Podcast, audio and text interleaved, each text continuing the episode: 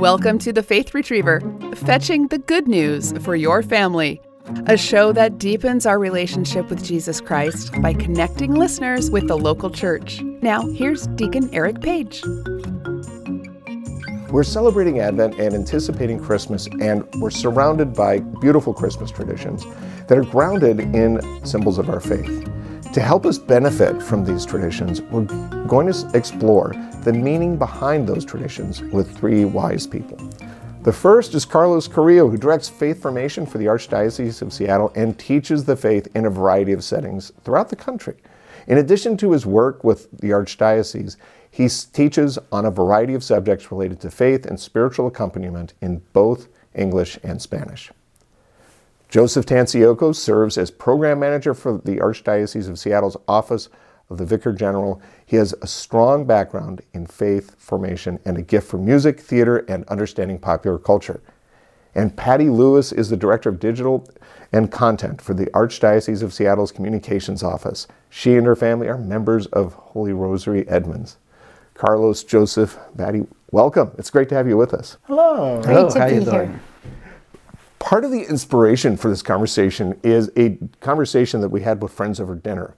So, one of our family friends, Maria, is from Italy. And in Italy, they really pay a lot of attention to the uh, Christmas nativity scene, but they don't have as many Christmas trees. And I remember her asking about this and saying it'd be helpful to know a little bit about the background behind our Christmas traditions. And I do think that has a lot of value because there's a so much beautiful about the Christmas traditions that we have, but you need to be able to kind of explain them so that our children and our fan- friends and family are able to benefit from them.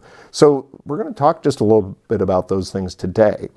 Now, since we're really close to the feast day of St. Nicholas, Patty, would you be willing to share with us just a little bit about the background of who St. Nicholas is and some of the customs around Christmas that have strong roots in our faith and connections to St. Nicholas? I'd be glad to. Um, our family has a real devotion to St. Nicholas. Um, and of course, we think of St. Nicholas as inspiration besides, uh, behind Santa Claus. He, you know, he was a saint of charity, of kindness, of generosity. But um, he's so much more. And, you know, you mentioned his feast day, December 6th. Um, he's so connected to Advent as well. Um, I think what some people don't might not know on a deeper level is that he participated in the Council of Nicaea and was very instrumental in supporting and affirming the divinity of Jesus, which of course is the incarnation. And we're in the season of Advent, and it's all about uh, uh, uh, Jesus incarnate, Jesus coming to us as a man. So, uh, for our family, the way we celebrate St. Nicholas is um, we, the days uh, leading up to St. Nicholas Day, we usually read stories about St. Nicholas. We did this a little bit more when our children were younger. Um, but of course, there's a tradition of putting your shoe out and uh, the night before, and then it's you know filled with goodies, and that goes back to the story of Saint Nicholas bringing the dowry for the uh, young women that you know of the poor family, and he uh, provided you know put the coins down the chimney and landed in their stockings, which that's a really fun tradition. Um, the also the day of Feast of Saint Nicholas. Uh, we again read more stories, and one thing we do is we uh, bake uh, St. Nicholas Day cookies, and I brought you each one of these Oh, cookies did? Oh, because we're wonderful. recording this the day after St. Nicholas Day, and I know uh, uh, you can't see this, but we have a little.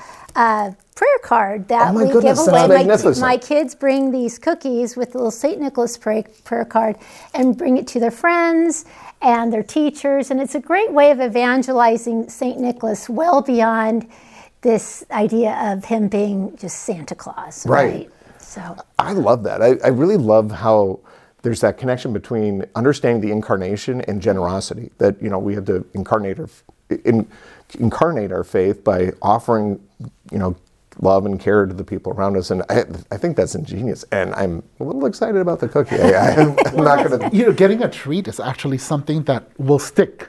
Yeah. You know, you'll remember that. Right. And then the evangelization was successful. Yeah. A- Amen. So my wife's a teacher, as you know, and one of the things that they will often do is surprise the kids. Cover the, cover your children's ears if they're at All Saints School, but you know they'll often surprise the children with a little uh, candy cane in their in their shoes when they're younger. So and it's a fun thing because it's a surprise because we're not anticipating things on St. Nicholas Day. And just a little aside, the candy cane is a it looks like a shepherd's crook, but it's connected with St. Nicholas in that it's a crozier. Right. It's you know it's meant as a to remind us of the shepherd's crook, the role of the shepherd, and of course St. Nicholas being a uh, bishop. So it's a really fun fun connection, I think. And you know, in our family, uh, we really put the emphasis more on St. Nicholas over Santa. I mean, we did the Santa, of Yeah. course, but um, it's all Santa is spirit is all fundamentally based in on in St. Nicholas. And I don't I don't really think a lot of people really realize that. No, I think think you're right, and I, I do feel like it's important for us to emphasize that because it, it helps people to understand that there's a reason for everything that we do, and that the roots are in many ways really more hopeful than just the way that they're expressed currently in popular culture. Joseph, can you kind of share with us a little bit about a beautiful, uh, a beautiful tradition that actually we just heard um, Bishop Schuster talk about Simbang Gabi.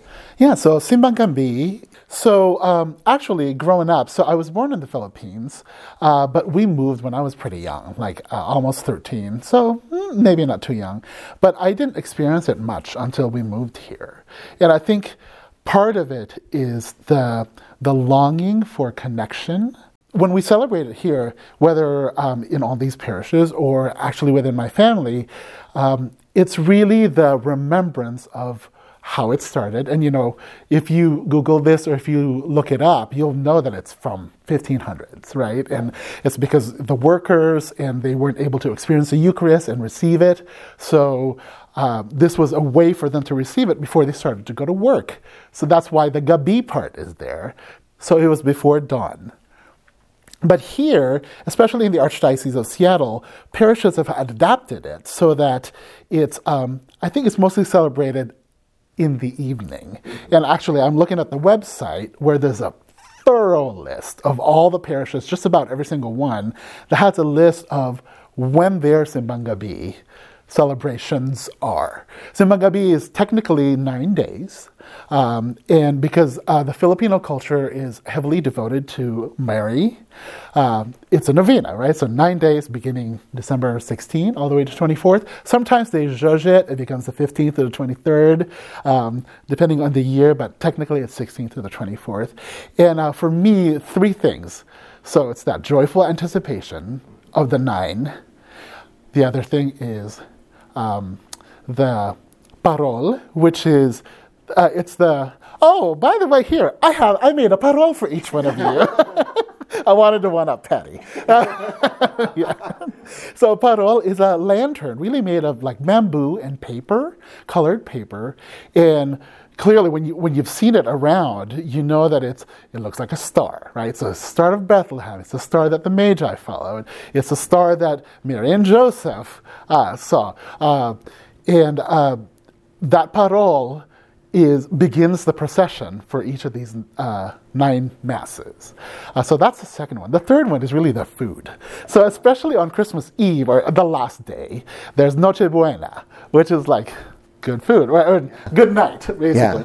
And that's what I really remember because. Uh, I'm not a foodie, but I eat a lot. And there's all this Filipino food. And I'm not a lumpia person, but I'm a puto person. And puto is like the white rice cakes with like processed cheese on it. And I could eat that until Christmas. and so those are the fond memories I have, but also that's what connects me to my roots, my tradition, but also actually with each other because um, I was talking with colleagues about it earlier today who are Filipino also, and I asked them how they were celebrating it, and a lot of them, oh, I go to my parish and and go there, but I'm like, what about the food? Yeah. And so I'm always uh, fascinated with how they celebrate, they continue that Eucharistic meal after with like a physical food meal. And those connections with food, I think, are really wonderful because it kind of helps you get that connection between the celebration of the Mass and the celebration of the, the feast or the moment with kind of the generosity of God and connections with family because there's nothing that draws us together better than, than good food. Yeah, and everybody brings something. It's not like it's catered, right? But sometimes it is, but I think it's the uh, it's the everybody participating in it together. No, I think that's wonderful. I love the image of light. When we were at a chancery meeting today, and Bishop Schuster gave a wonderful talk, and he talked about the significance of light during this time of Advent because, especially here in the Northwest, it's dark. I mean, it's so dark. I mean, it's, it's dark now. it is dark now, and it's not that late in the afternoon. But it's, and during that time, there can also be this kind of sense that, you know, sometimes you feel that sort of heaviness or darkness in your life around this time of year. It can, it can let's be honest, it can be a tough time of year for, for if you've experienced a loss over the past year. Uh, it can be a tough time of year if you're dealing with financial challenges. And sometimes the news isn't great. Uh, I mean, these days the news isn't great uh, pretty frequently, but you know, this idea of hope for Christ in the light, hope for this, you know, Jesus coming. And, you know, when we put lights on our homes, there's part of us that, even if we don't know it, even if we're just putting them up because they're pretty, there's an innate human desire for the gift that God's going to send to us. And it's not just the light of summer coming at some point or other. It's, you know, the light of Christ, which, you know, we all each have a hunger for, even if we don't recognize it. And always looking towards the resurrection. Yeah. You know, it's we are resurrection people after all, right? But yeah, no, I think you're right. We our identity is tied up with the resurrection and this hope of like, okay, it's literally just about the darkest time of the year, and nonetheless, we're focused on the light. And um, a great mention that uh, Bishop Schuster offered is the way that when we get to uh, Gaudete Sunday, you know, when we wear the rose vestments, that that's a chance to say like, hey, this is a point where we're saying like, hey, we're getting close, where you can feel like something's coming. And it's great to remind our children of that so that they can appreciate what Advent's meant to be. We're talking about Advent and Christmas faith traditions with Carlos Carrillo and Patty Lewis and Joseph Tancioco, and the Faith Retriever will return soon. You're listening to Faith Retriever with Deacon Eric Page. We'll get back to the conversation right after this short break. Prayer for Partners in the Gospel. Gracious God, we praise and thank you for the Catholic Church in Western Washington.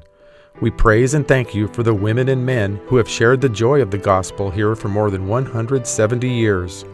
Send your Holy Spirit upon us that we might encounter your Son anew and become more effective partners in sharing the good news of his saving love. May our partnership in the gospel empower us to be your missionary disciples, bringing the good news to all, especially those who are marginalized or hurting in any way.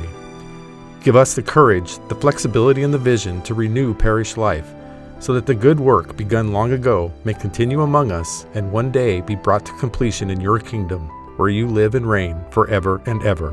Amen. A prayer to the Holy Spirit. Holy Spirit, my light, my love, my strength, be with me now and always, in all my doubts anxieties, and trials. Come, Holy Spirit. In my hours of loneliness, weariness, and grief, come, Holy Spirit. In failure, in loss, and in disappointment, come, Holy Spirit. When others fail me, when I fail myself, come, Holy Spirit. When I am ill, unable to work, depressed, come, Holy Spirit. Now and forever, and in all things. Come, Holy Spirit. Amen. Prayer for the game of life. Dear God, help me be a good sport in the game of life. I don't ask for an easy place in the lineup. Put me anywhere you need me. I only ask that I can give you 100% of everything I have. If all the hard drives seem to come my way, I thank you for the compliment. Help me to remember that you never send a player more trouble than he can handle with your help. And help me, Lord, to accept the bad breaks as part of the game. May I always play on the square no matter what others do. Help me study the book. so I'll know the rules. Finally, God, if the natural turn of events goes against me and I am benched for sickness or old age, help me accept that as part of the game too. Keep me from whimpering that I was framed or that I got a raw deal. And when I finish the final inning, I ask for no laurels. All I want is to believe in my heart I played as well as I could and that I didn't let you down. Amen.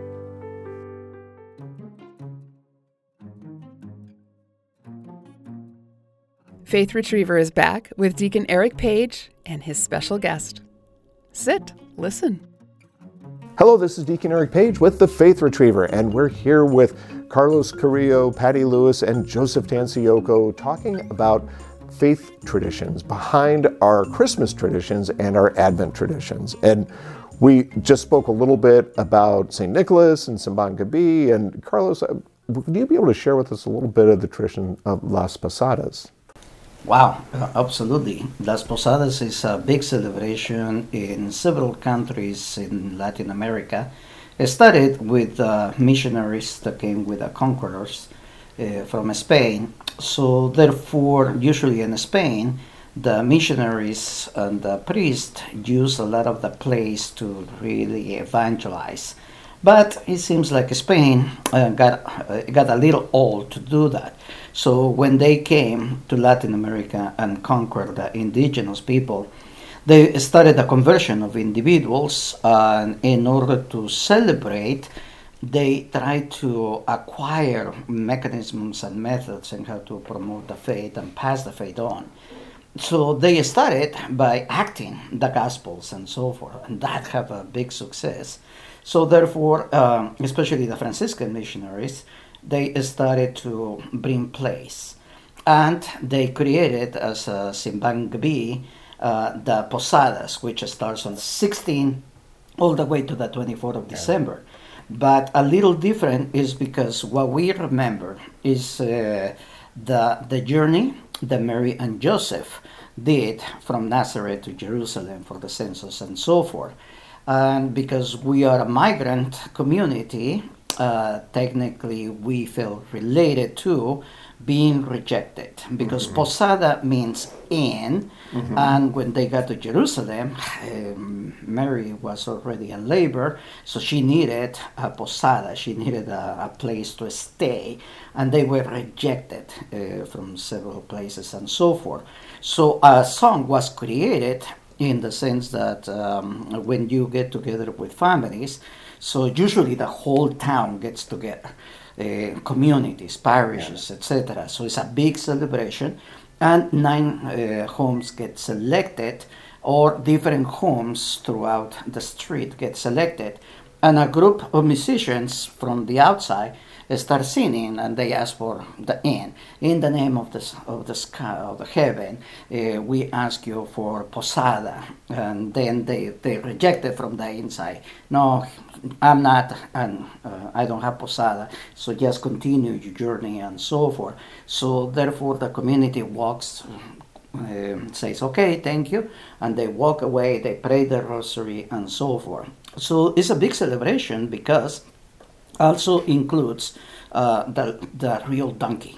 It is very, very important to have the donkey. if the donkey is not present, it's not a posada. now, in the United States, it's a little challenging. We tried to do it sure. in Yakima, but it was snow. Yeah. So the owner of the donkey was not very pleased with, with our adventure, so we avoided the donkey. In the United States parishes, some of them celebrate it, several of them don't. Yeah. So it is uh, dependent on the pastor and um, uh, integration of the community, the presence of the Hispanic community. So that's how it goes. But um, symbols are very important. So you have a couple of people, the one that represents Joseph and the other one Virgin, and again the donkey that goes yeah. uh, with with the people and so forth. It's a big celebration. Once you get to the home that is selected as the posada, so therefore a song changes. Entren santos peregrinos, peregrinos. So everybody come in because they said, coming in, pilgrimage, coming Yeah. in, you're welcome, and so forth. And then we start the celebrations with ponche, which is a tea of fruits, authentic fruits. It's a very traditional one. In other countries in Latin America, they call it tea, not necessarily ponche, but in Mexico, it's very, very traditional. And most of the communities here in the United States do the ponche. The piñata, super, super important because the piñata is the re- representation of the seven capital sins. So that's Oh. why it has the seven um, uh, points and Oh, so okay. forth. And it's uh, before it was uh, made out of clay, so it was easier to break. Got it. Today you do it with paper, and it's so hard to break. so it takes So a long time to break. But that's the meaning. So Yeah. therefore, when you break with sin, so you prepare yourself, your heart, your home, and the entire community to receive Jesus Christ. That's beautiful. So the 24, uh, we do the Misa de Gallo, which also Simbang Gabi uh, ends with. Well, they call it Misa de Gallo to Yeah. every Yeah. single one of them.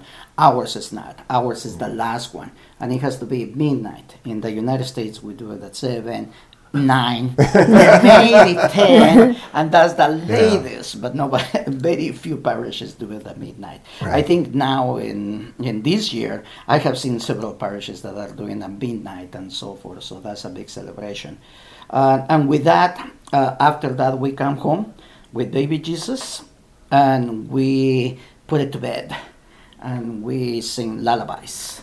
So, alarroro niño, alarroro ya, duérmase mi niño, duérmase ya. So, uh, it's, it's a song that you play to Jesus. So, therefore, the entire family puts it on the nativity and let him rest. Oh, it's beautiful. so forth. beautiful. Then you go for your dinner and you celebrate and open the gifts. Ah. Nowadays, it's very confused with Santa Claus. so Santa Claus is present, Yeah. and and some some families um, probably are moving away from the true celebration of Christmas. Yeah, it, that, I love just knowing about that tradition and kind of the, the need for welcome and the and I think it's all good for all of us to pay attention to and be aware of the you know the experience of the Holy Family, and also if we get a chance to participate in one in our parish, it's a great opportunity. And the good thing is the entire family participates. Yeah. Even the newborn, not the the pregnant individual. Right. So sometimes they are present. The Yeah. newborns sometimes are selected as the baby Jesus, and you have all the children. So it's very noisy. Yeah, be prepared for noise. That's it's beautiful. not a quiet celebration. So, yeah. Uh, those are the best kind. And I, the other thing I really like about it is the connection, the affection for the Christ child, which is kind of a, a- an ancient tradition within our faith. You know, the uh, part of this got started with this suggestion from Maria about, oh, you know, we really pay a lot of attention to the, the nativity, and you know, the Christmas tree is less familiar, but the Italian affection for the Nativity, I think, is really a beautiful reminder of the preaching of St. Francis, who really communicated so effectively how there's this vulnerability of God in the incarnation, that he comes to us as a baby, you know, as, you know, and that introduction, I think, is a really helpful reminder for us, and is a great sort of suggestion that that we emphasize the nativity uh, scene in our home. And I know some people actually kind of do a bit of an imitation of La Posadas by having Mary and Joseph kind of working their way to the uh, to the nativity through the house, which can be a lot of fun for uh, children. And of course, in the U.S., we also have the Christmas tree, and there's a great article in Northwest Catholic by Bishop Schuster about the origin of the Christmas tree, and it's really I, I found it very helpful because you know we enjoy the tree and a lot of times we think it's just because it was beautiful but there's a connection with another saint saint boniface who in germany did this really amazing work of evangelization at the time you know in i think it was the ninth century it was dangerous to go to germany because they they were largely Arian Christians there, and a lot of people, a lot of evangelists that were sent there either ended up dead or kind of ended up coming along with the Arians and kind of softening the teachings of the church and not really providing the teachings of the church. And of course, there were a number of pagan celebrations that went on at the time too. And, and St. Boniface was famous for interrupting a pagan sacrifice that was going to happen, and he actually chopped down a oak tree that was used associated with the sacrifice. And he said, This is entirely unnecessary and it's really not what God intends for us. And he used that to bridge to point to the evergreen tree. And he said, This is a sign of, of God who wants to continually offer us life. And, you know, notice how the, uh, the evergreen tree points upward versus sacrifice, where we're kind of bringing our nature down to more baser instincts. And he used this as a way to kind of illuminate that, you know, Jesus wants to take the things that are familiar to us, the things that are beautiful, and help us uncover a meaning that's already present. And I think that's a good thing for us to try to do with our traditions is to help people see the meaning that's present in those traditions. Mm-hmm. And I believe that our Catholic tradition is based on symbols, mm-hmm. but we don't know the symbols and right. the meaning of mm-hmm. them and so forth. So yeah. yeah. So it's I think a job for us as people who understand the symbols and now now that we've listened to this we know it. Is share it with our family and friends and you know because sometimes you'll hear people say things like oh it's just they just took a pagan symbol and they just adopted it and there's no meaning to it. No there's there's meaning to it. And and just because something existed in some way or another prior to the you know our understanding it through our faith means that in some ways there was sort of an incipient awareness of Jesus before that. You know, that's just part of our nature. Speaking of the Christmas trees, there's beautiful blessings of the Christmas tree. We try to do that as a family of, of, to just take that pause because usually the blessing does mention the things that you just did. Yeah. Um, and it reminds us of the meaning behind it. And right. I think it's good to, after you decorate it, to take that time to bless it together. It is, and you know, and this time together has been a blessing for us. I mean, I, have enjoyed it. I hope you guys have had fun too. Yes, it's been great. And I'm a little excited about these cookies. I will not lie about that. I already ate mine. Yeah. Carlos, Patty, Joseph, thank you so much for spending time together. And to all of our listeners, thank you so much for listening to the Faith Retriever. We'll look forward to next time. Thanks so much, and God bless. Join Faith Retriever each week for conversations about the faith and tips to engage family in the truth, beauty, and goodness of God's Word.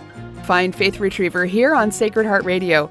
Search sacredheartradio.org for programs and podcasts, or listen on your favorite podcast platform.